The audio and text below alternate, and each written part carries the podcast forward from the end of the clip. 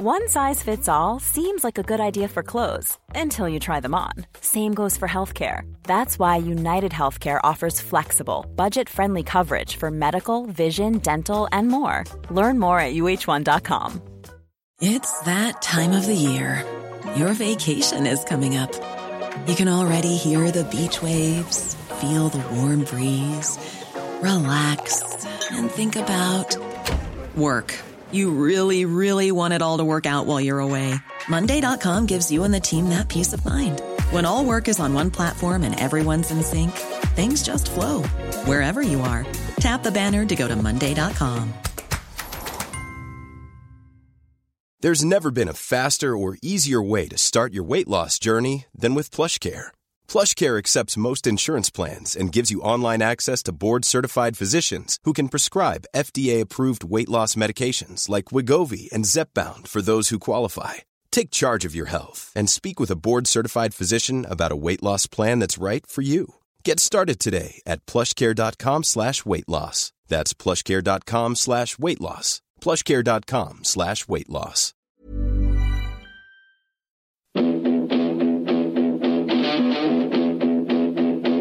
And when I started running, I suppose I didn't stop. And when I got the chance to go, I said I should go. And so I opened up. We're only the small little fish out there, so we are, and uh, we're trying hard to make it through. But it's hard to get the breaks when you're the smaller fish. Because I love this county so much, you know, and it's just I'm delighted that the lads the lads did it for the people of Waterford today because like I, I'm heart, I'm heartbroken.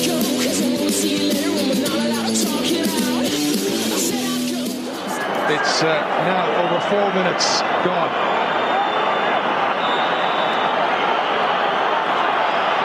Three points between them, so and up to Pat O'Connor to determine how much time is left.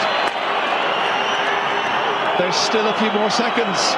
Galway need to win this ball. Greg Kennedy comes out for it. There's the final whistle, and Tipperary are the Guinness All-Ireland hurling champions for 2001. So great scenes, uh, Brian, at the final whistle of this one. Nicky English was on the ground hugging the players, and they were all on top of him. And John Leahy, who, who was out with a cruciate, um, was out on the pitch hugging lads, and he looked totally emotional, um, as they say. Because let's be honest, Tip were under pressure here. Like they hadn't won a Munster title since '93 and an All Ireland since '91, so ten years. And you know, a lot of other teams like Limerick and Clare all doing well in in in Munster, and the great Tip not doing well.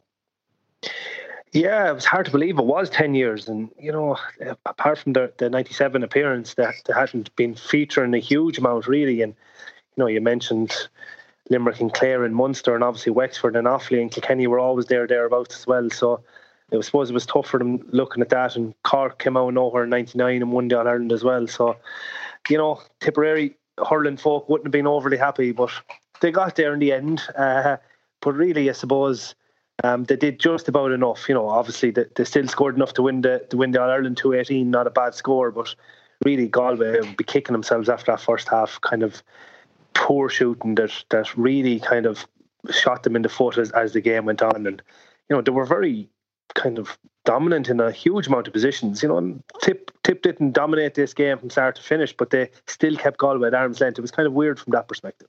It was, yeah, and it was a good game. We'll talk about the Galway Wides in uh, in part two because Jesus Christ, the first half was outrageous. Some of their shooting, but it was funny looking at the two managers on the sideline. Considering two weeks ago we did the 1987 final, and now Nicky English and uh, Noel Lane are on the sideline. Do you know what I mean? It always seems to just kind of the same cycle repeats itself. It repeats itself. And you know the funny thing? Seamie Callanan was out on the pitch in 2001 at halftime doing the mini game. So look, this is just yeah. one big, just one big cycle that keeps rolling on and rolling on. and and now every young lad dreaming that they'll be that guy eventually as well. Yeah, no, it is. It's it's, it's mad and like. Noel Lane had done a good job with that Galway team, you know, and uh, like it looked like they'd done like beating Kilkenny in that Ireland semi final. Like that was a, a huge win because you know Kilkenny were turning up. They were All Ireland champions. It looked like, to all intents and purposes, that we're going to um, destroy Galway. But I think the one moment out of that game was Richie Murray, who was just out of minor. You know, he driving it into to Brian McEvoy just in just before the throw in, and um, you know, it kind of set the stall that the Galway weren't going to be bullied by Kilkenny like they usually were. Right. And Galway all over the field kind of just manned up and were very, very physical against Kilkenny in that Ireland semi final. So that kind of you know, that would have brought them huge hope going into All Ireland. Whereas Tipperary, even though they'd won Munster, you know, they were cruising against Wexford the first day. Then Larry O came on, Larry O'Gorman came on for Wexford and pulled them out of the fire. And, um, you know, then they, they, they did, after the sending off of Brian O'Meara, um, along, you know, the altercation with Liam Dunne, very harsh, uh, I may add. But uh, you know, Tipperary took control after that and, and won that semi final easily enough against Wexford in the end. Whereas, you know, um, Brian O'Meara, you know, was out missing for that final. He missed the final. It's yeah. amazing, you know. And then you obviously have John Leahy being injured. He he he'd done his cruciate in, in, the first round of Munster. So, you know, Tipperary were short a couple, but uh, you know, as I said, they, they just seem to do enough on the day and, and keep Galway at arm's length. Well, I, Brian O'Meara obviously missed the final, and they were talking about injunctions and things like this, and he did decided against it. But he'd never been sent off in his life before that, and he can't even remember ever getting the yellow card. And then he marks, and then he marks Liam Dunne, and he gets he gets sent off. And uh, like I mean, it's, it's funny really because I was reading about this, and he had broken his ribs playing football in the lead up to that game, and he told Nicky about it, and he was like you know, this is obviously the semi-final um, replay. It was played in the rain. Um, in Croker, and the, he had broken ribs, and he said he never would have gotten into that jabbing match with Liam Dunne. The the jabbing Liam was doing was really was really hurting him. So just to protect himself, and he missed the finals. So like I mean, that is yeah. Eugene O'Neill replaced him um, in corner forward and to, to jiggle things around. Yeah, they did, and obviously you know Lar, Lar went out into the wing. Um, Lar himself has always questioned whether he would have been starting in that final. Um, you know, if, if, Brian O'Meara had been available, but look, that's just one man's misfortune, another man's man's fortune. So, you know, in fairness to Lar, particularly in that second half, he scored a couple of great scores. But, um, you know, Brian O'Mara was a loss because he was he was a big player for, for Tipperary down through the years, and, and as you said, he, he always came across as a gentleman, never never messing, never pulling dirty or anything like that. And it was a very unfortunate kind of sending off because self and Liam Dunne, obviously, you know, they were giving each other hands at the hurl and and that. But like probably today, yeah, no, people wouldn't bat an eyelid at them being sent off. But back then, like you know, it was very very harsh sending off. And you know, Wexford tried tried to help get him off for the final, but. Um, unfortunately, he, you know, he he missed that big day, and you know, for him personally, it was probably one of the real harsh calls or harsh decisions you've seen down through the years for against the player to miss out on such a big day. But you know, amazingly, Mark O'Leary was the man then that stood up and, and got a couple of goals. The first one in, in, particular was a brilliant goal. The first one was an absolutely brilliant goal and a brilliant move, long ball by Tommy Dunne, who loved um, giving it in to Declan Ryan. Declan Ryan caught it, and it was Jesus. Like I mean, he probably would have scored if he put it a foot further into the goals, but he it was fairly. Uh, he was fairly brave to now maybe he was just sticking at that side. It was just went inside the it was unsavable basically. But it, whatever about that we'll talk about that maybe in part two but the, his second goal was the most bizarre goal i've ever seen. It was almost like the, the it was almost like crimmins the galway goalkeeper jumped out of the way of it. Yeah i'd say he has nightmares over that what one was he trying to do? Yeah and it was a collection of errors just before that as well because you know ollie canning was in there and there was a couple more in there trying to rise the ball. And then Gregory Kennedy seen it kind of bounce and move towards it instead of holding his position and guarding kind of the, the square. And he went towards the ball and then it just got kicked or booted on past yeah. him. And, you know, Mark O'Leary just was coming in, in the right kind of direction um, with all the momentum and just flicked it on. And Crimmins, as you said, like he must have nightmares about that because he really should have smothered that ball and got down low and protected it or, you know, done whatever it needed to be done in that situation, but he done nothing. You know, he just kind of went to flick it real nonchalantly out to the side and, yeah. and got a touch on it. And O'Leary just, you know, it was a real kind of goal out of nothing, really. You know, it was, uh, it was, it was a weird goal, as you said, you know. Yeah, no, it definitely was. Fergal Healy scored a brilliant goal. Fergal Healy's goal and Mark O'Leary's uh, two, Mark O'Leary's first goal and Fergal Healy's goal were two incredible scores. Fergal Healy was having a nightmare Cyril Farrell said in the commentary, Galway needs something special. And then Fergal Healy out of nowhere sticks this. Um, Jesus, how did he score from that angle? Yeah, look, brilliant goal. And he showed savage pace, you know, drove in along the line. Questionable that, step. Yeah, but he's so fast you're going to get away with it. You know, he was lightning. And he'd no choice shooting off his left coming in on that side you know coming in, coming in along that, that line he had nowhere to put it he, he was aiming at a postage stamp and put it straight over Cummins' head and nothing Cummins could do about it um, brilliant brilliant goal like Nowadays, it might be stopped because of helmets or whatever, but Cummins was brave enough to put his own head in front of it. It was just, it actually was and so, and there was nowhere else the ball could go. But a, a, a brilliant goal. You know, Mark O'Leary's one, you know, as, as, you said, he he got it just inside the post, and it was amazing actually, was because of the way he struck the ball, because he kind of struck it, in, you know, into himself. Whereas yeah. if he'd if he'd thrown the ball out further and maybe got a strike in it, the trajectory of the ball going across the keeper might allow the keeper to get a hurl in it. So um, it's amazing how, how it kind of works out too. He, just the, the way he struck that ball uh, kind of allowed that the, the keeper couldn't get to it. It was a brilliant shot. Yeah, so was it, this was obviously the time there was no pitch invasions again. So the cup was presented out in the middle of the field, which again, you know, I just can't get over that. Yeah, I think this lasted maybe two years, and then it, they they got rid of it.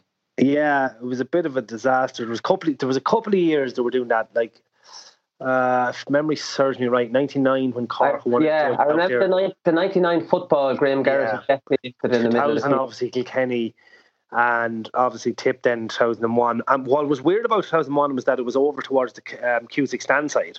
Um, you know, and it was it was looking up into the Cusack stand, and it was a bit weird. Had a bit of a platform and and stuff like that. And you know, even even it was weird seeing the, the managers kind of patrolling the line on the Cusack stand, and the, and the field had changed it's um, you know, and it lined up alongside the Cusack stand, whereas we were talking a couple of years ago, where about '97, where there was the big gap.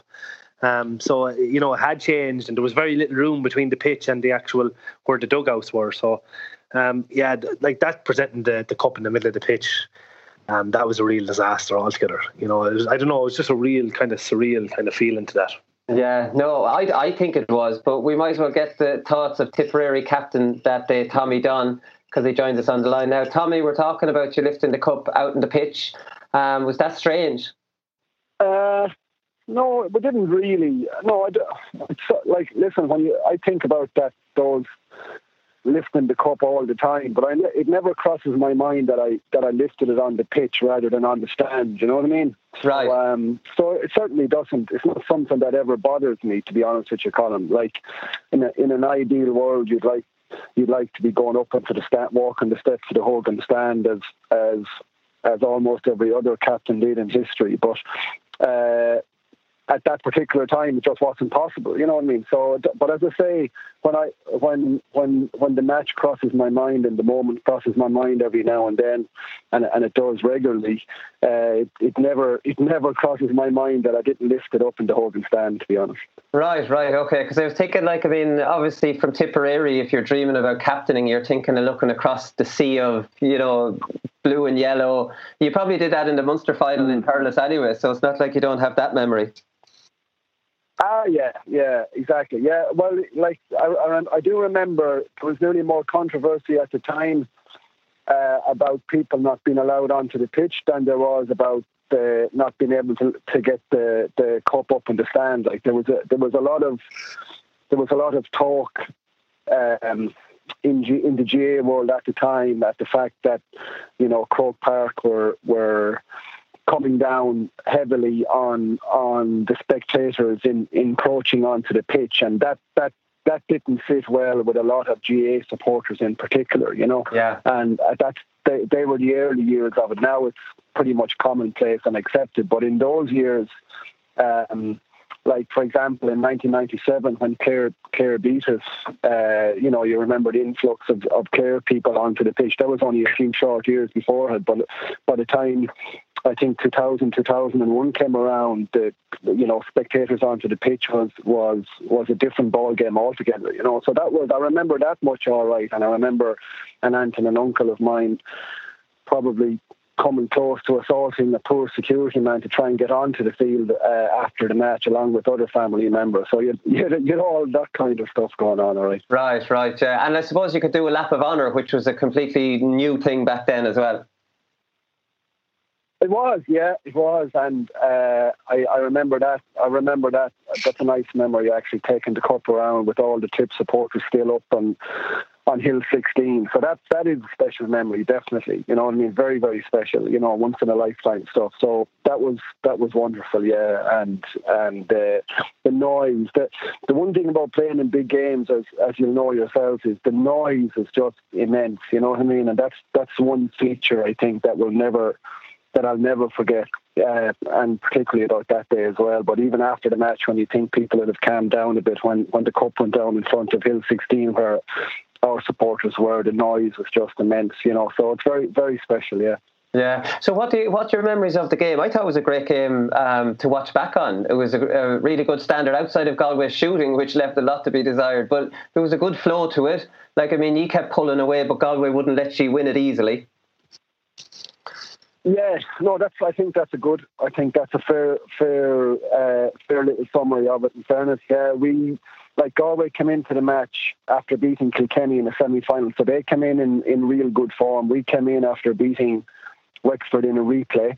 Yeah. Um, and so, like, there was probably no real standout favourites for the game. I think both both teams were, were fairly evenly matched, and like, uh, neither of us had won had won it in a, in a good while. You know what I mean? So, um, so the teams were it was pretty much a 50-50 game before beforehand, but we we probably led. I think we led the game pretty much all the way through. Uh, had a good, had a good enough first half, and I remember Mark O'Leary scoring a cracker of a goal, uh, kind of midway through the first half. So we had a good, we were playing okay, and more kind of, we were more or less dictating the the trend of the game early on, but we were never. We were never out of touch, obviously, and there was a stiff enough breeze blowing that day as well, which we had to our advantage in the first half. You know what I mean? So, and I remember I remember at half time, like Galway, like we had maybe four or five points of a lead going through the first half, coming in, coming up towards half time, and then Galway, Galway got a good seven or eight minute spurt where they where they closed the gap again right on half time. So Galway. Galway going in at half time, Galway were in, were in a good enough position playing playing with the win. So I remember we, you know, we had we had a few we had a few stern words at half time just to just to kind of really understand that that we needed to knuckle down a bit more. In fairness, you know what I mean. So, um, so some of the standout things from the game that I remember, I remember Declan being very influential at uh, at full forward. Right, he was a great target man for a big, yeah. big, strong, powerful man. And well, you you you, game, you definitely. Sorry, sorry to cut you off. You definitely noticed that because you gave most of your, the balls you got into him because lads were wor- working off him. Yeah, yeah, well, yeah, and in those days, like the style of play was a lot different than it than it is now. Like it was very much, it was very much a direct style of play. So we were we were lucky, we were lucky we had someone like him really because like Owen Kelly, Owen Kelly was playing that day.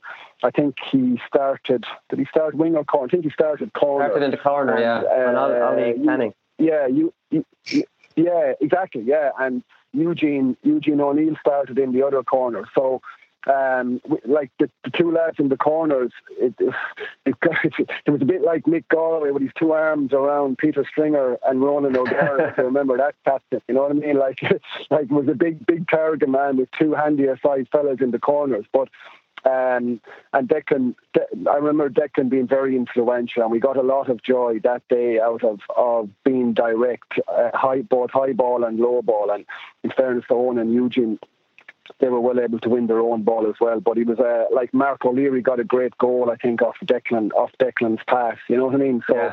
that was that was a tactic that was good for us on the day. Absolutely no question. You you got you got them off to a great start with a, a, brilliant point under the Cusack stand because I was thinking you settled very well because I, I, can only imagine the pressure you were under. Like Tip hadn't won one since '91, and you'd gone through years of watching Clare you know, kind of dominating Munster. And like, I mean, I'm sure you must have felt an awful lot of pressure in the lead up to the to that final. Yeah, we did. Well, yeah, we did. We, well, we knew we knew it was very important for this team, and like, uh, we we very much in like this was an era where the traditional teams were were struggling for a foothold, if you like. So you had like Wexford were were champions in '96, Offaly were were champions uh, in '98. Okay, Cork won it in '99. Uh, Kil- was it Kilkenny won it in 2000? Kilkenny, yeah. But like Kilkenny, Kilkenny weren't dominating anything like they were uh, later on in the decade. If you know what I mean, Offaly were very, very Offaly were very strong. Uh, Wexford were very strong. Limerick incredibly strong. Um, Clare obviously still very strong. We we like we only beat Clare in the first round in 2001 by a single point in a knockout game down in Uí Chaoimh. So um, Waterford, like we bet Waterford in Munster final in 2000. So like we, like we weren't. Uh, you the tips and the Kilkennys and Corks, like we weren't we weren't getting it all our own way. Like the, it was very very even around those times. So um, so there was pressure there was pressure from that point of view. Tip hadn't won a senior All Ireland since 1991. Um, and as well as that, this was Nicky's. Nicky was manager with Jack Bergin and Ken Hogan. Yeah. Uh, this was their third year in charge, so there was a bit of pressure on from that point of view as well. Um, but the team had the team was fairly well established, so it was it was time to make a move for that team. You know, I mean, like I was I was 27, I was 27 that year, Brian O'Meara, 28. You know what I mean? So we were we were getting to the stage where it was time. It was, if we were going to win it, it kind of really had to be. It really had to be at, at that time. Yeah. Uh, so we definitely, we definitely, we definitely understood that. And but I do remember we like there was a lot of maturity in the team, a good bit of experience, and we were fairly, we were fairly composed going out onto the pitch. We understood what was going on, and it did. That match went on. I'd say. I'd say it could have been four or five minutes on the clock before the first score happened. You know what I mean? So it was a bit of a game of cat and mouse, and loads and loads of people still still bring up that that first score under the Cusack stand, which is which is really nice. And um, even Nicky actually, I think the match was on telly there recently. So Nicky must have been watching it, and he said he still remembers that. He said he couldn't see couldn't see it when I hit the ball because the sun was in his eyes but he heard the sound off the hurley and he knew he knew it was I was very close to him when I hit it. He said he knew by the sound off the hurley it was good. So um, it was a great start and, and really, really gave me enormous belief and confidence for the rest of the day, to be honest. Right, right. I was thinking like this 2001 team was almost your third kind of team with Tipperary, even though you were 27, like you said, because you came on to, to the end in 93, onto the end of that great tip team. Then 97, it had changed a bit. And this 2001 team was dr- yeah. dramatically changed then again, even from 97. That's right, yeah. Well, absolutely. That's, that's a really, a really important uh, point because like Nicky Nicky became manager in in '99. Um, Waterford had knocked us out of the championship in 1998. Knockout, first round knockouts were gone. So there was a that was Len Gaynor's second year, and and there was a change then at that stage. And Nicky came in and really, really revitalised and refreshed and almost reset the way Tip prepared. I think in terms of preparation, we just went to another level. We started to get to know much more about gym preparation, much more about general conditioning, real, real hard work over the winter. Like we, you know, for the '99 championship, like we were in, we were in unbelievable shape. And I, I firmly believe that 2000 and the 2001 success came on the back of, of the work the team had done through 99 and 2000. You know what I mean? We, both our physical work or our our mental and psychological work and just the experience that we gain. So a lot of a lot of the guys that played in 2001, for example, Paul Ormond, Philip Maher, David Kennedy, Paul Kelly, um, John Carroll, um, like the Eugene O'Neill, Eugene kind of came through came through the underage system all right, but a few a few others didn't. That Mickey just kind of plucked them. Um, uh, and saw some Lar Corbett, a, a, a, very young player at the time. Um, Owen Kelly was was was very well known anyway, but still quite young. So you're right. The team was a completely near enough a completely new team from from 1997. You know, I mean, we'd lost, you know, a lot of a lot of great players had come to their natural end between 97 and 2001. You think of Nick, uh, Michael Ryan, Mick Ryan, Colm Bonnar, Conal Bonnar, Declan Carr. um, all those all those kind of players that had extensive extent Michael Cleary, extensive experience and success with Tip. So it was it was effectively a new team, you know. My, myself and Brian O'Meara and Declan. And like Declan won his third All Ireland that day in over three different decades. You know what I mean? Which is which is often forgotten, but an wow, yeah. incredible achievement. Uh, like he won uh, 89, 91, and 2001. So that was that's a huge that's a huge achievement uh, to be honest with you. So yeah. so it was a new enough team, but it was a nice sprinkling of fellas that had been there a few years as well. You know. I think probably Lar and Owen Kelly were the little bit of magic dust in 2001, though. I think Owen play, had played a game in 2000, a qualifier game, but like that was their first season, the two of them. Yeah. And like, I mean, we know the players they became. So, you know, like, I mean, it's That's no right, secret yeah. that that year coincided with you winning the league and All Ireland double. Yeah. Yeah, no, I, I, that's that's true. Um, like Owen and, and Lar gave us a new dimension up front. You know what I mean? Like they were, like they had pace, they had scoring ability. They, they were a bit unorthodox. Um, and they did give us they just did give us another dimension that that we needed you know what i mean and it, it fitted nicely because the team the team outside of that was fairly well established you know what i mean uh, and were were fit, you know, had been through the ringer both good and bad days, and kind of understood what what needed. So the lads came in with little or no experience, and they just they just blended in lovely. Yeah. Yeah, I'm sure you didn't think in 2001 it would be 2008 before Tip would uh, win another Munster, even. Yeah, well, no, you don't. Of course, you don't think like that. But uh, but at the same time, you don't think, you know, you don't ever take it for granted. Like I've like I've lost four Munster finals, Colin. You know, sorry, five, probably five Munster finals. So I I could write the book on losing Munster finals for you if you like. You know what I mean? So I'd never I would in in Munster and Leinster is the same now. Um, that you just and in those days it was still, the first round was knockout. You know what I mean? So you could yeah. be you could be, you, you know, you, you, it was just it was just chaos. You know what I mean? If you were any bit off colour at all on the first day, you'd be gone, whether you were All Ireland champions or not. Do you know what I mean? For a year. Um, but you're right. Like 2001 to 2008 was an incredibly long time to wait to even be in a Munster final. You know. Yeah, no, it definitely was. Come here, here's a question I want to ask you before I let you go, because you're obviously into coaching now, and we're looking back over all these All Irelands, and it strikes me like uh, the, the ground hurling obviously has gone out of the game, and like I mean, you can see why because it can be very risky. But then I was talking last week to Cyril Farrell about like, is there not a place in the modern game for ground hurling, maybe in the half forward line, where you know if you give it in fast, it's not as risky. You know, you you mightn't be giving it. You see cornerbacks back in the in the day doing it, and it could go straight to a half forward and it's over the bar. You know, which seems madness. no, Would there not be a place sometimes for half forwards just to to keep it moving on in? I I wish I could say that there there is or there was or um, and maybe and who am I to say? I, I just give you my opinion. I, I don't yeah. know. Like the game now, the game now as I see it from from where I look at it now and and the way the game is and you know the strength of your own team and obviously the strengths of your opposition. And the game now is all about possession.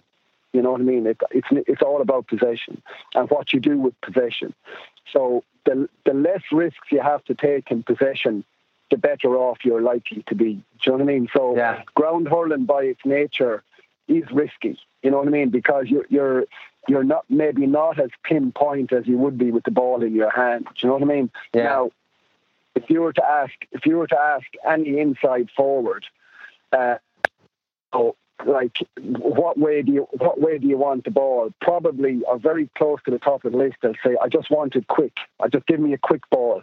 I yeah. don't mind what way it comes, but I just want it quick. And in and in the older days that was fine. But in the older days you didn't have you didn't have a screening player, you didn't have a sweeper all all the much. You know what I mean? You had you had lots. There was lots of matches where you'll find there was a ton of space. There could have been 40 yards between the full back and the centre back, and nobody in there. So any sort of a quick ball into that space for, for an inside forward was was heaven. Whereas now, all generally speaking, all those spaces are filled most of the time. So I mean, you have to you have to be precise about where you're putting the ball when you're attacking. That's the way I would see it now, and therefore, therefore the, the ground hurling part of it is is you know very much almost disappeared. You could say. Now there's still, you know, you still it's still lovely to see first time hurling, first time striking. There's nothing as good as it.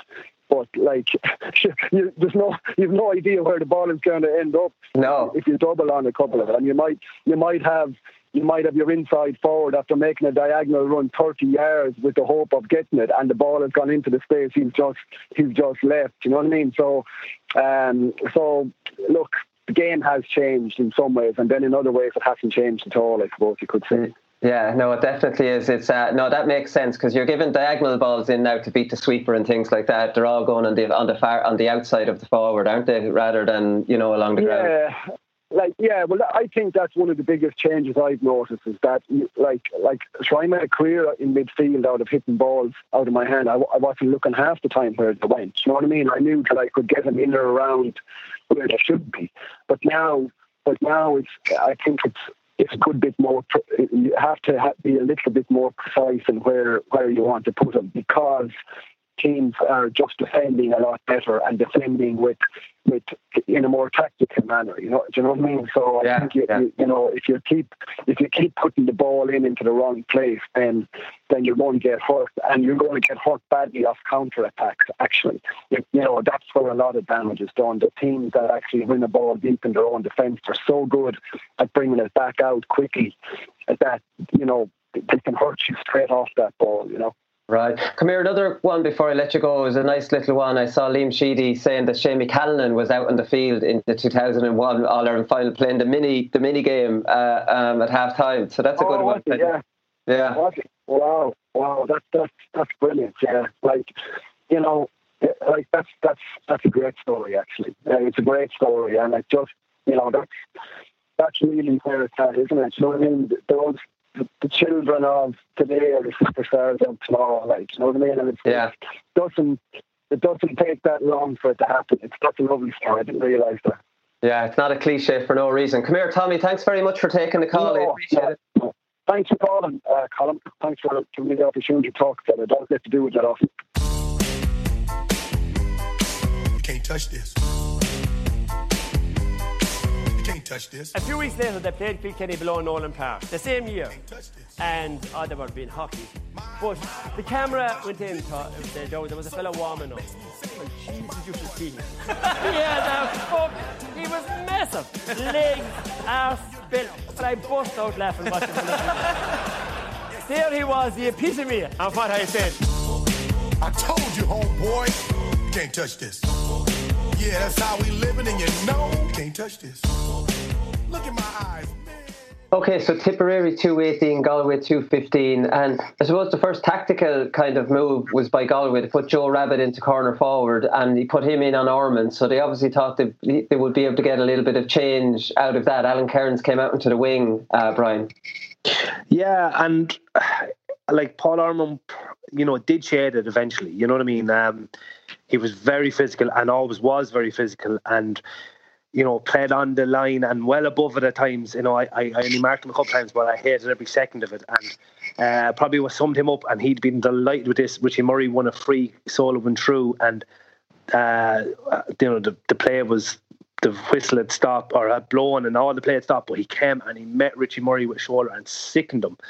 And um, you know, Richie Murray was down getting getting treatment because he didn't expect it at all. But no, it was actually kind after it was after a fa- after the referee blew his whistle. He got him late, didn't he? Yeah, he got him very. That's what I'm saying. Like that summed yeah. up Paul Ormond. He, he made no excuse for that. That's the type of player he was, and um, but he he'd have been delighted with it. But uh, you know, he got away with it completely. Didn't get a yellow card, and you know, the amount of times the camera shows Eugene Cloonan getting annoyed with him, Joe Rabbitte getting annoyed with him. You know, like he's yeah. pulling and dragging and, and driving lads queer like but kind of he kind of got away with it as I said to a point because he you know he didn't get yellow carded and then Joe Rabbitte got pulled for steps a couple of times which I thought were extremely harsh you know what I mean um, and he was really starting to frustrate him as, as the match wore on but you know, Alan Kerins then gone out in the wing, like he really troubled uh, Paul Kelly, uh, and it was just poor shooting from from Alan that that stopped him from really kind of making hay because he had a couple of really simple chances in that first half in particular. Ah, jeez, um, he had. It was desperate altogether. His two misses, yeah. and he actually missed. He missed the goal too. It was a poor enough effort straight at uh, Brendan. Yeah, straight coming that, strong side got, as well. Yeah, the Cloonan got um, got it from. But like I mean, we'll talk about the Galway Wides in a second. But I just thought there was a, a contrast between Joe Rabbitte and Declan Ryan. Right, two big men, experienced men and you know Joe Rabbitte just not throwing it around the same way Declan Ryan was able to throw it around. He winning a good bit of ball, but sometimes you know trying to take too much out of it or getting getting swallowed up. Whereas Declan Ryan was just kind of knew he was there as a target man, was never doing anything too fancy, and was just throwing it off, getting other lads into the game yeah, total obviously different uh, mindset. Like there, there, still would have been a few years between them. Like you know, Joe Rabbitte was still thirty one, still would have fancied himself that he was offering a lot more than just being a target man. But right. you know, it, it, didn't kind of work out for him on the day. As I said, I just think it was harsh enough. He got a point in the first half. There's he got maybe one free for for being you know tackled uh, and and being held up. Um, but there was a couple of other occasions I thought where he, he could have he could have bought frees only for he was such a big man he probably didn't didn't win them. Um, but you're but you're right. Like Declan Ryan maximised every possession he got. You know, yeah. he, he got a good score. Well, bar the goal miss, obviously he went for big time.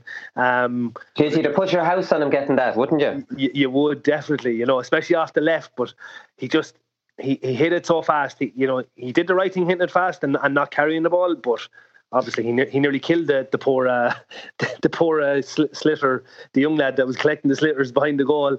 Um, and the umpire were diving out of the way as well. But uh, would, as you said, you would have put your house in it. But you know, he probably knew his role a little bit better. You know, he, he usually had Lar Corbett and Eoin Kelly either side of him, so he would have been, you know, winning ball, you know, these boys would have been buzzing around him and they'd been, you know, offloading to them. So that's probably the, the role he was playing all season. Whereas Joe Rabbitte obviously was more used to playing on the half forward line, catching ball, you know, catching puck outs and, and scoring, where, you know, it was a total different role in the, in the All Ireland. So, right, right, I wouldn't be o- overly critical from that perspective. I just think, you know, Paul Ormond's physicality uh, and the way the match referee won out on the day.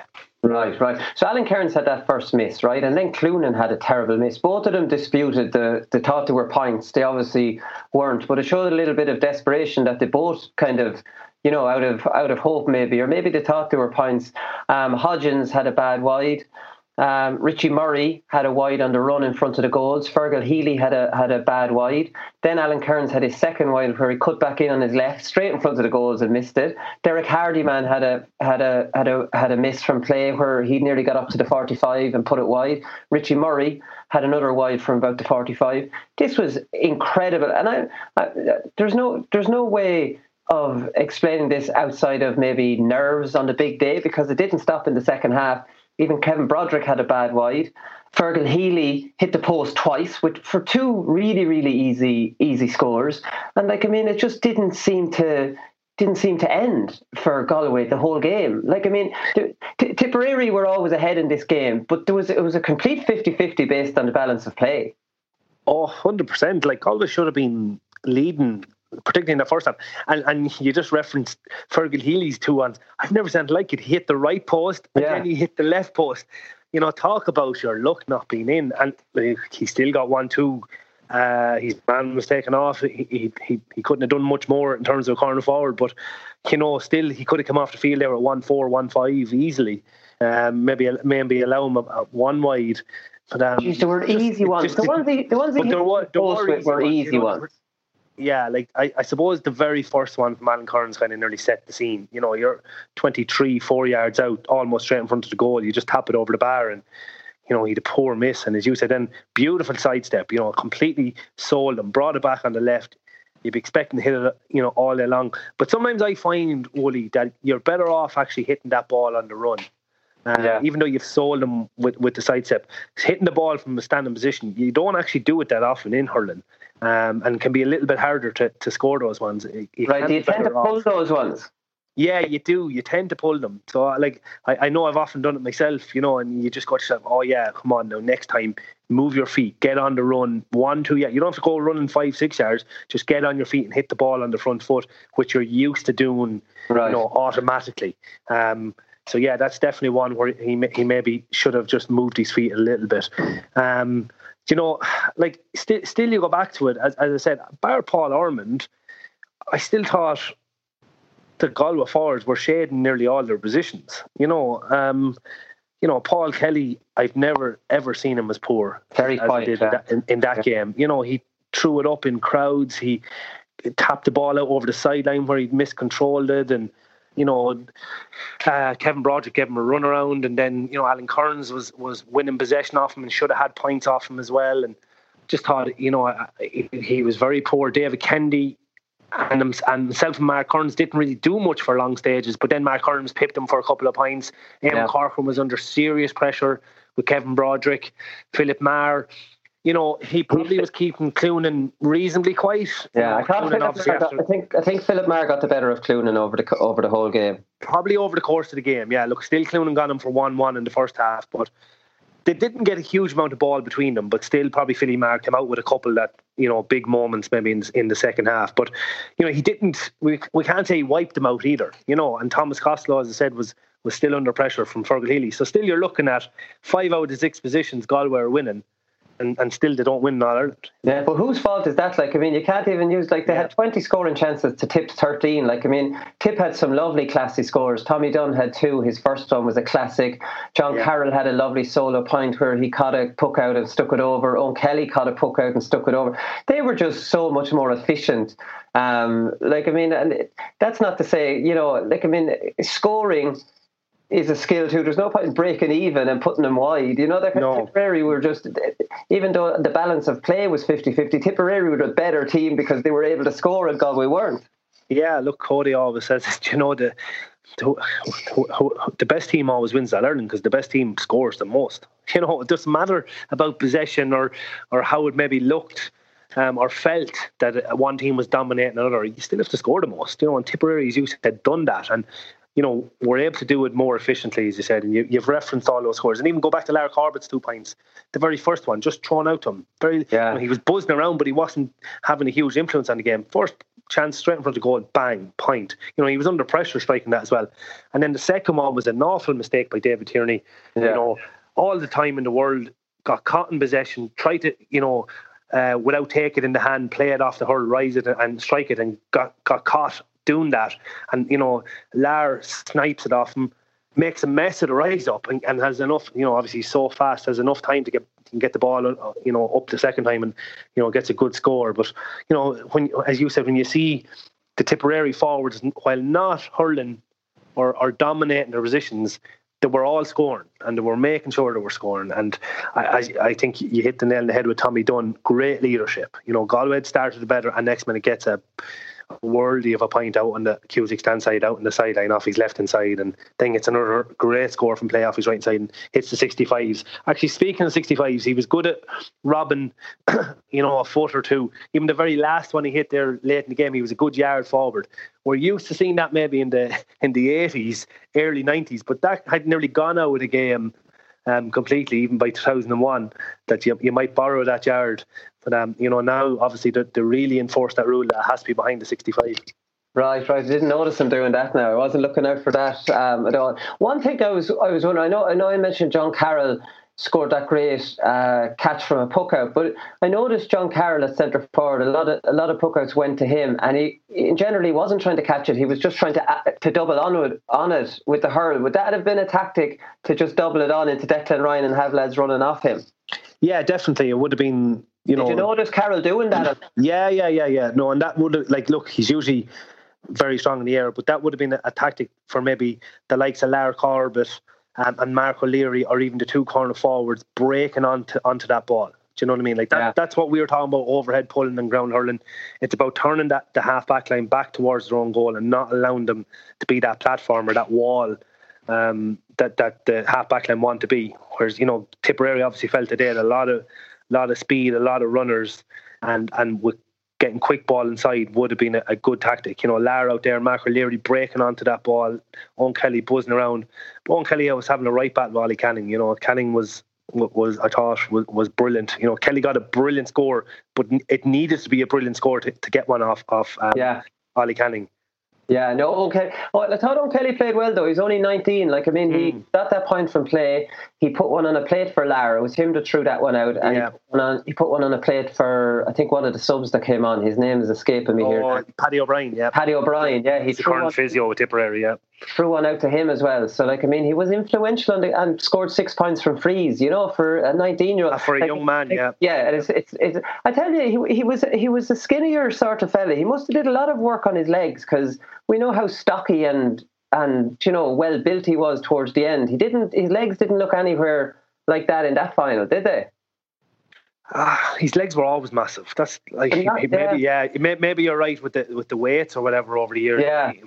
But like one one never struck me as one that was a huge man for squatting now or uh, or deadlifting. But uh, he massive. Like it actually to tell you a story. I remember watching him and Tony Forristal under fourteen, and we played them. Um, so under 14, it would be 1996. It was the year down in Waterford. We played them, and uh, I just remember seeing him in the final. We played them in, in the group stage, but he, they got to the final against Kilkenny and we went to see it. And I remember seeing him accepting the cup, and he's just his calves were huge and he had big hairy legs for a 13, 14 year old. And everyone, like everyone was in awe of this chap. It was like, who is that guy? Everyone was like, watch out for him. His legs were massive, his calves were massive, and like needless to say, he obviously went on to be unbelievable for Tip there, particularly during the mid noughties when Tip actually were at their at their lowest ebb. Um, yeah, his legs were always huge. So yeah, look, nineteen, it's it's it's, it's a tough ask, you know, because he was after being in there uh, in 2000 and, and he was still still minor and Nicky English sprung him as a number 16 in the All Ireland quarter final. Yeah, um, I was reading that. You know, yeah. he, he, he, he, the the two go he two jerseys up, you know, and, and then he obviously came on out the field and got his point first touch of the ball. So that just shows you the talent that Eoin Kelly was. Ah, yeah, he was one of uh, one, one of the all-time greats. The um, what about Broderick's disallowed goal? Oh, we'll, we'll, wait. We'll wait for that for a second. So when Healy gets that goal, Galway are only a point down.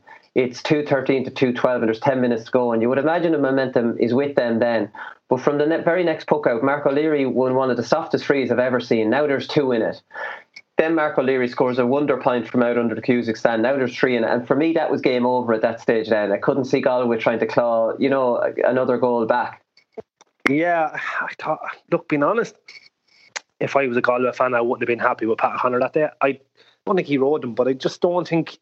I think Tipperary got a couple of frees handier. I think, as I said, Tacho Rabbit was harshly done by a couple of times where he was being really physically manhandled, but he was done for over carrying. And, uh, you know, the, the, there was a couple of, of, of, times that, you know, I just thought Tipperary got the rub of the green. I think that Mark O'Leary one is one you're talking about as well. Even the very last week, even though John Carroll got, eventually got the point um, on the second attempt, just didn't know where the free in was, being honest. Um, so was, uh, I just thought Pat O'Connor was, you know, you could hear the crowd starting to get, get at him and get annoyed with him, particularly in that second half. And as you said, moving on to that, Kevin Broderick disallowed free. Like, God, I thought that was very harsh. I don't think, again, I don't think you'd seen that given. Now, in fairness to Pat O'Connor, he was right beside it. He was three or four yards away.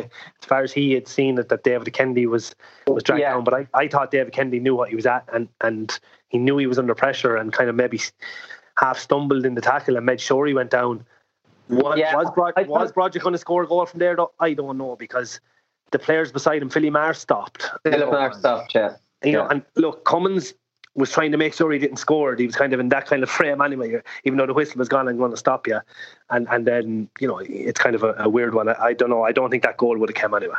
I, th- I think you're right, but I, I think Kennedy wasn't getting the Broderick. He might have even yes, it was a, yeah, it was a yeah. soft enough foul, but Kennedy wasn't making that. Broderick had nipped in ahead of him anyway, yeah, so exactly, it was un, it was unfair to give that free. Now, obviously, Philip Maher completely stopped, and Broderick just ran unchallenged that goal, so there's no way of ever knowing that. But Cummins made a brilliant save from Broderick. Just when you think about Broderick, he could have had it one six from play because he had a de- he had a terrible wide um, on the day. We'll talk about his performance in performance of the weekend. But Cummins came out very, very quickly to make that save. In fairness to I, him, I'd forgotten how big a save that was. It yeah, such a such a moment. Three points in it. You know, a couple. You know, three or four minutes left, and a brilliant save because you know come out and smother it. It's like you know, it's stark contrast to what what Crimmins did at the other end. You know, he came out was very brave. There wasn't much Broderick could do, but just try and get his strike off as quick as he can because Paul Ormond was making up the ground. Um, so you know, Broderick did the right thing. He'd probably still be annoyed about it because when you're in those situations as a forward and you know that yourself, well, you you, you still you're more annoyed that you missed, um, no matter what way. Uh, a back defends it or a goalie defends it, you're still annoyed that you didn't score it. So, but still, it was brilliant Cummins. And then when it, you know, the ball popped up in the air and Broderick tries to swing it with one hand and hits it wide, you know, look, obviously he was trying to do something audacious, but maybe he could have left it because Coonan was coming in on the follow up. You never know what could have happened. So it's just look. Sometimes when your luck is out, it's just out. Yeah, I think all will look look back on that and say, Jesus, that would talk about one that got away. You know, like I mean, definitely, I suppose, yeah. but like definitely over the over the course. Although when you look at it, Declan Ryan was a bit wasteful in the second half. He missed that goal and he missed another couple of easy point chances as well. So like, you know, over the over the over the course of the game, I thought it was a very very very 50-50 game. Um, you know, at, at, the end of the day, Tipperary were more efficient and they won the game. I wanted to talk about Nicky English because that was actually his third year in in as tip manager. And the first two years he hadn't won anything. Well, he had won a league. He'd won nothing in the in the championship, and he was trying to build a team. Like I was mentioning with Tommy Dunne, it was Tommy Dunne's third team because Tommy Dunne came in '93 you know, and that great team. Yeah. Then '97 was another team because Tommy Dunne won an under 21 in '95, and you know, some there would have been a turnover to '97, and then in 2001 it was practically a completely different team. Some of the minors from '96 on it, then Lar and Eoin Kelly, but like Tommy was saying, pulled other lads kind of out of nowhere. Hmm. Yeah, like you know, you're talking about Thomas Costello there, and probably Paul Ormond, the likes of those, really coming out of nowhere. Um, and yeah, look, like Nicky was was was clever. He he, the players were were very fond of him and, and very you know complimentary towards the way he, he, he managed the side. They trained hard, obviously, and they did a lot of skills work and they seemed to enjoy their hurling. But he knew when to to down tools as well, and, and the boys maybe went off and, and maybe had a bonding session or that. So you know he, he united them, which is probably it's, not too bad probably in the in in the way current um, setups are at the moment or so used to being together. But you know back then that was a big thing trying to get the likes of Tipperary to make sure that they're united and all pulling the one way. So Nicky certainly did that. And look, essentially the likes of Tipperary there was massive pressure on um, to try and win that All Ireland because they, they certainly were good enough. But you know he he done it and he, he backed their players because you know Lar Corbett like Eoin Kelly probably speaks himself, but you know, getting the performance out of Lara like that, you know, Mark O'Leary with two one in the final, you know, he certainly did allow players to express themselves and and you know get the best out of them. He he just the strong midfield then as well. You know, Tommy Dunne obviously was excellent, but at the end, right, hurled a lot of ball. It was a bit wasteful actually with, with yeah. ball, but, but played well. You know, but played well. Yeah, they like their their midfield definitely dominated from that perspective. You know, yeah. But, he, yeah. but look, Nicky was not afraid to make changes either, you know, because you know let's let's bear in mind that we're down Brian O'Meara for that All Ireland, as I said, John Leahy gone for the whole year, but you know Paul Kelly wasn't hurling well as good as he was. You know he was whipped. Do you know what I mean? Like he he was just gone. Thomas Costello under pressure, gone. Do you know so. Uh, Nicky wasn't afraid to make changes. You know, I seen Ken Hogan there as a selector there on the sideline as well. So um, they, they, made changes when they needed to be, and, and look, they, they did enough. They'll be they're immortalised now in Tipperary. Exactly, and 2001 obviously won the league that year too, so did a full clean yep. sweep um, of everything that they could have won, and didn't win another Munster until 2008. Mad that they went seven years. Then uh, you would have thought with the age profile of that team that they'd be around a while. Yeah, that seems to be a big problem for, for Tipperary, doesn't it? You know, like yeah. it, was, it was 2010, as you as you said, that they, they didn't come back and win win the um, All Ireland again. And even that team, with that age profile, you expected them to really dominate. Well, under, yeah. under 21 All Ireland week, six days later, and you thought Tipper here and they're going to dominate. But who stopped them on both occasions?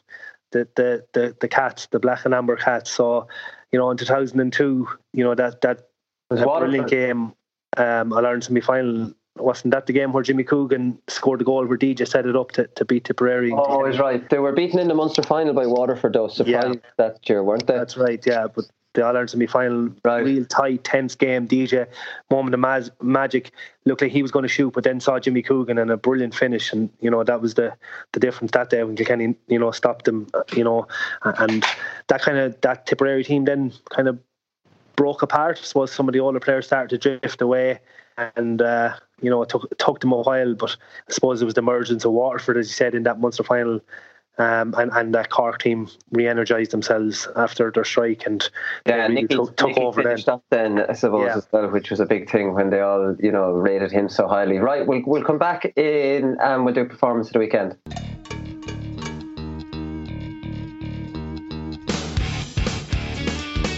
I'd never be allowed to go off and eat a heap of shite like him and go off a, a slob or whatever. Like I was always doing a bit. I, all I remember is I thought I was going to get clobbered on the way in there. I threw the ball up in there. I don't know. It was, it was pure luck, no in fairness. Pure luck. Uh, but it's fucking bullshit as you see yourselves.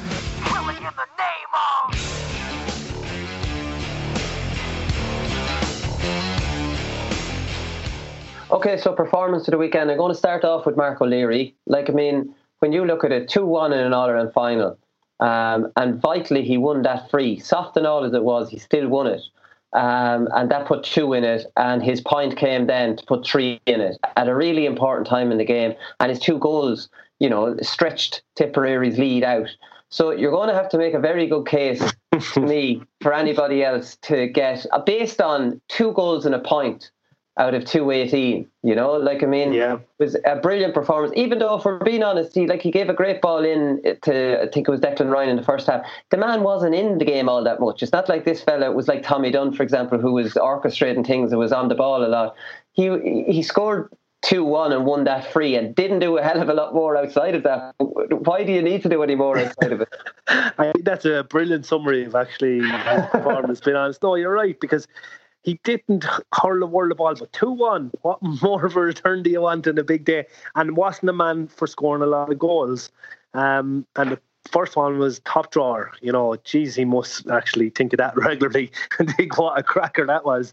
Um, the second one should have been stopped, but still, he was there, the right time, right place. Um, as I said, sometimes you, you need a bit of luck and a bit of fate going your way.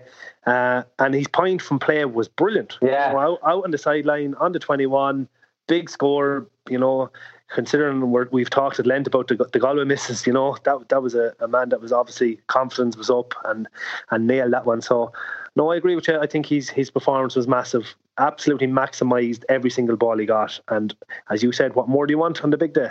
Exactly. So Tommy Dunne got five points in total, two from playing the first half when they were needed, and three sixty-five. And to be fair, you say he robbed a few yards. He never looks like he was going to miss any of those sixty-five. No. When Tommy Dunne had the ball, I'd say Tipperary fans could just kind of relax and kind Yeah. of know that right, something good is going to be done here. There's no need to panic.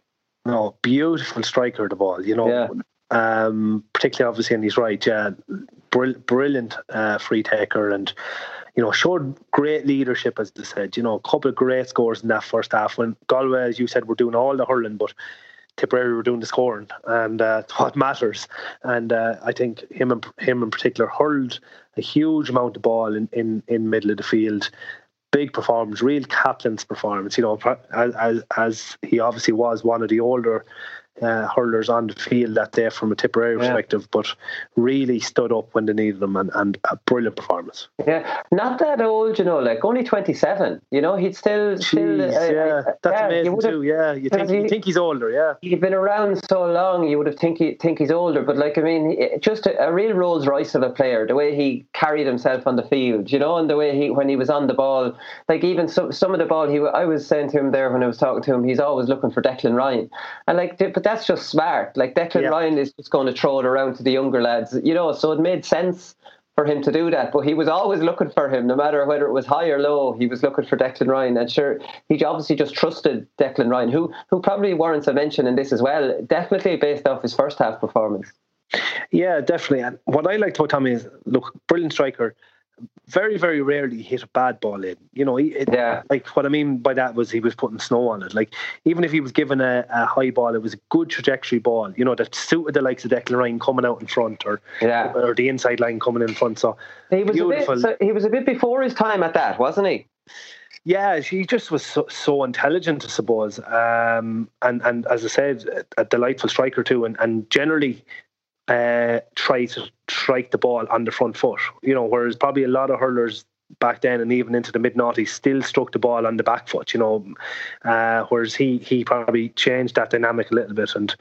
Um, very, very intelligent, said, and, and real selfless type of hurler. But um, brilliant. Look, look again. We, we talk about dream days. Captain, captain your team to win All Ireland, man the match, uh, five points, big, big, big performance. You know, so uh, Tommy Dunne, you know, he, that's definitely a day. I'm sure he looks back on really, really fondly. You know. Yeah, exactly. So Kevin Broderick, there's really big three here. There's three nominations, if we're being honest. Like Liam Hodgins was very good as well, but wasn't on the other level. Philip Maher then had an excellent second half. You know, you could make you could make uh, a case for one or two other fellas who played well.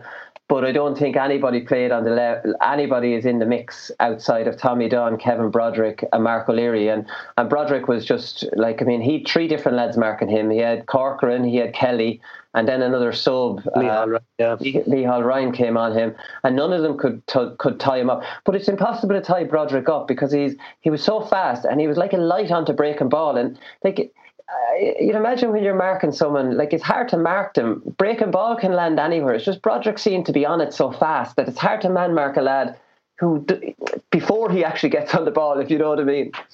Yeah, and, and I sort of uh, described him as a little rabbit buzzing around the place, you know. So he, he was right. I thought, in fairness to Broderick, he worked his way into the game really well at the start. Yeah. Uh, went deep, won ball, and delivered it. You know, Eamon Corcoran didn't follow him, sat in the pocket. Um, probably felt that you know he's not doing any damage if he's out the field that far.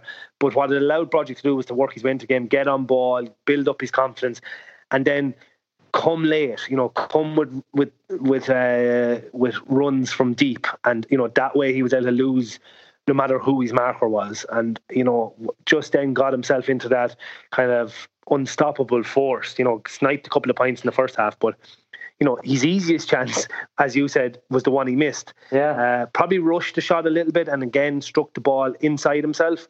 Um, uh, he was, stopped was as well, didn't he? Yeah, yeah, he stopped as well. Whereas if he'd carried it, there's no way he'd have been caught. You know, yeah. so um, tr- tried to strike fast so he wasn't blocked down or hooked from behind. Um, and you know rushed it a little bit again. Probably one you'd be giving out about. And you know, as you said, could have got that goal. Can't say should have. Uh, I know as in as a forward, you'll always feel you should have, but uh, yeah. Well, the fairness, I, I, put that down more as a save than a miss. You know? the, the only thing, the only thing, like you said, when you're in a position like that and you're giving out to yourself, and like any goalkeeper that rushes out to you, the thing to do is try and go around him. But like, I mean, these things happen so fast that yeah. it's just how, like, only the likes of the Gooch Cooper and like the, the re, like maybe Joe Canning in hurling might have the presence of mind at that moment to take a step to the see you know what I mean or Shaney yeah. Callanan yeah. That that's what separates them from the very top players that they can process the goalie rushing out at them in a second and do the right thing maybe put it under him or whatever. Broderick kind of put it straight you know kind of uh, at, at him at a decent height. And that look I, I think you're right. I, I think he did he did kind of the right thing you know he struck he struck it early he tried to to force Cummins to to move, and Cummins did dive at him. But sometimes, as I say, and, and I mean this, you need a bit of luck. I've been in that position hundreds of times, and it doesn't matter how much experience you have. You might score 90% of them, but there'll always be the occasions you miss it and you're just left kicking yourself afterwards. You know, why didn't I think it low? Why didn't I move those few yards? So I just think, you know, it was just unfortunate from a goalie perspective and obviously for Kevin Broderick.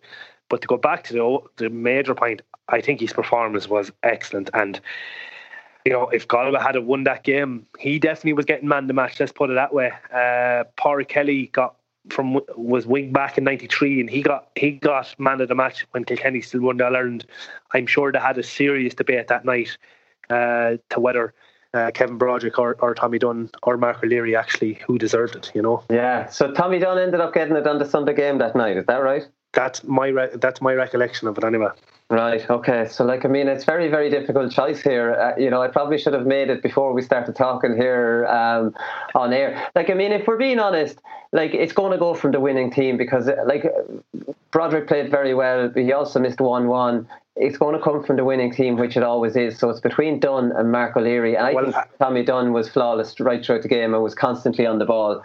Um, and I'm, I'm, going to disagree with you because I'm going to say so that we're not accused of always putting the man as, as our interviewers. And Mark O'Leary scoring 2 1 uh, on big occasions. Tommy Dunne has the official piece of crystal. We'll give him the, the woolly one. Okay, we'll give it to Mark O'Leary. Right, well, listen, when you look at it, when you look at it, this is how fickle I am with this. I can change my mind like the weather. But I quite like being consistent about giving it to the person who you end up calling. But anyway, to be honest, uh, listen, we'll give Tommy Dunne and Mark O'Leary a joint award here. Ah, oh, you're really sitting on the fence. well, to be honest, when you look at Mark, uh, listen, Tommy Dunne was the standout player for me right throughout the game. Tip wouldn't have won it without Mark O'Leary. Like it, it's impossible without his um, you know, big scores. The two goals were big scores, but his point and the free were just as important at a really important time. So it would be it would be unfair to leave him out. Can we sit in defence on this one? We'll let we'll allow you that one. right, listen, that's all we've time for. We'll be back next week and we'll review another All Ireland final. So we'll talk to you then. Good luck. And when I started running, I suppose I didn't stop. And when I got the chance to go, I said I'd stay going. So it opened up. We're only the small little fish out there, so we are, and uh, we're trying hard to make it through. But it's hard to get the breaks when you're the smaller fish. Because I love this county so much, you know. And it's just I'm delighted that the lads the lads did it for the people of Waterford today because like I, I'm heart, I'm heartbroken.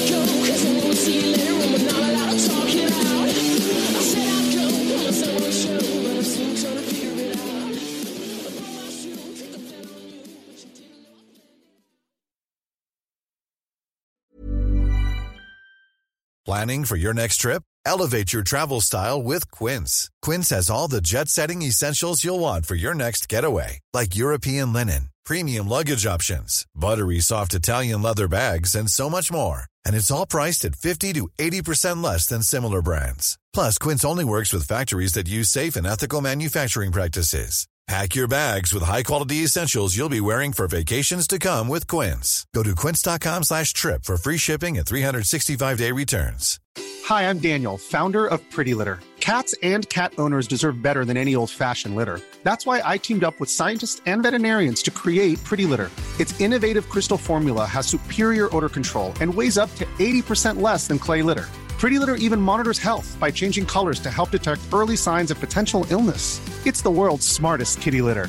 Go to prettylitter.com and use code ACAST for 20% off your first order and a free cat toy. Terms and conditions apply. See site for details.